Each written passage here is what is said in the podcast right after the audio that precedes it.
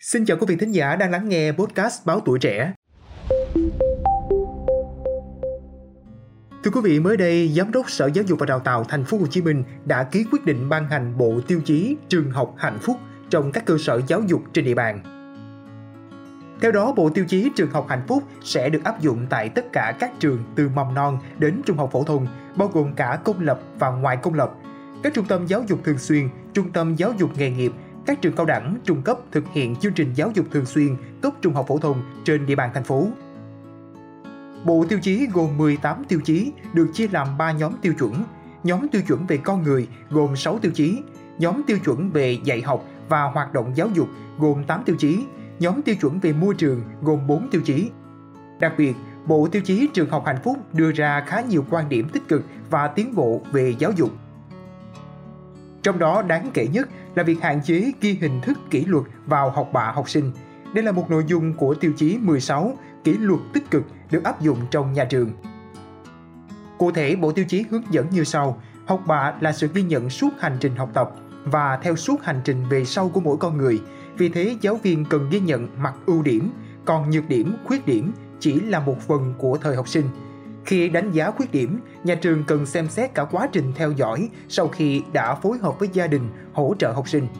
Cần xem xét kỹ câu chữ khi nhận xét vào học bạ của học sinh. Nhà trường lưu giữ hồ sơ liên quan đến kỷ luật học sinh theo quy định, hạn chế ghi hình thức kỷ luật vào học bạ của học sinh. Tiêu chí 16 của trường học hạnh phúc cũng gợi ý các cơ sở giáo dục cần vinh danh, khen thưởng học sinh, tập thể lớp. Điều này như là sự khích lệ, động viên những hành vi tốt, những tiến bộ tích cực. Ngoài ra, các trường cũng cần có hệ thống phản hồi và ghi nhận thành tích, kết quả của học sinh một cách công bằng khách quan. Việc ghi nhận này phải thực hiện kịp thời để khuyến khích học sinh tiếp tục cố gắng và phấn đấu. Bên cạnh đó, cần thực hiện chỉ đạo của Chủ tịch Ủy ban nhân dân thành phố Hồ Chí Minh tại hội nghị tổng kết năm học 2021-2022 và triển khai nhiệm vụ năm học 2022-2023 về xây dựng trường học hạnh phúc, đồng thời triển khai thực hiện đề án xây dựng văn hóa ứng xử trong trường học giai đoạn 2019-2025 của Ủy ban nhân dân thành phố và chỉ thị số 08 của Thủ tướng Chính phủ về việc tăng cường triển khai công tác xây dựng văn hóa học đường.